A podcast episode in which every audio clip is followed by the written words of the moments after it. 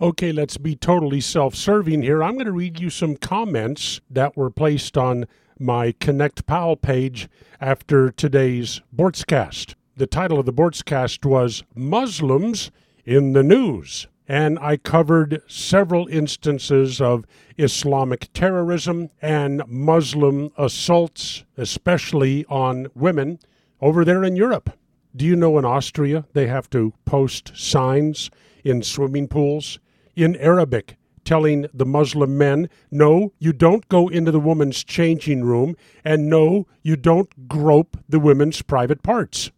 One comment from a subscriber I'm glad that Neal is pounding the muzzy critical mass alarm. Shame on those in the media that are neglecting their moral duty by ignoring this growing Muslim invasion. Like it or not, we have to pull our heads out of the sand. They are not to be taken lightly. So true. And about the Muslim rapes that are occurring in the Netherlands, Sweden, elsewhere.